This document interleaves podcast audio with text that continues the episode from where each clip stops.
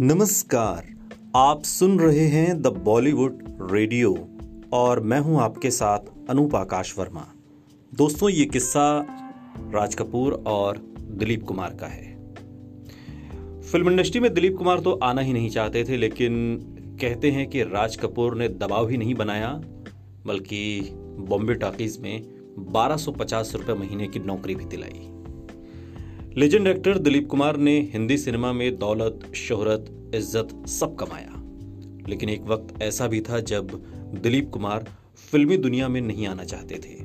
उस वक्त तो उनका सपना एक फुटबॉल प्लेयर बनने का था।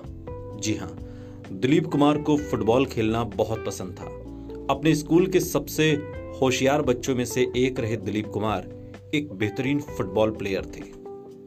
वो स्कूल फुटबॉल एसोसिएशन के सेक्रेटरी भी थे, लेकिन उनके पिता नहीं चाहते थे कि वो फुटबॉल खेलें, बल्कि दिलीप कुमार के पिता उन्हें शतरंज खेलते और जीतते हुए देखना चाहते थे। जब दिलीप कुमार कॉलेज में आए तो उनकी मुलाकात एक ऐसे शख्स से हुई, जिनकी वजह से उनकी पूरी ज़िंदगी बदल गई। दरअसल, दिलीप कुमार जिस कॉलेज में पढ़ते थे, उसी कॉलेज में राज कपूर भी पढ़ते थे। उस समय राज कपूर कोई फ़िल्म मेकर नहीं थे, लेकिन दिलीप कुमार और राज कपूर की दोस्ती बहुत गहरी ज़रूर हो गई थी। दोनों खालसा कॉलेज में पढ़ते थे और एक दिन राज कपूर ने दिलीप कुमार को कह दिया था कि तुम स्टार बन सकते हो। राज कपूर ने दिलीप कुमार को एक्टिंग ट्राई करने के लिए कहा। ऐसे में यह कहना गलत नहीं होगा कि दिलीप कुमार को राज कपूर ने डिस्कवर किया था।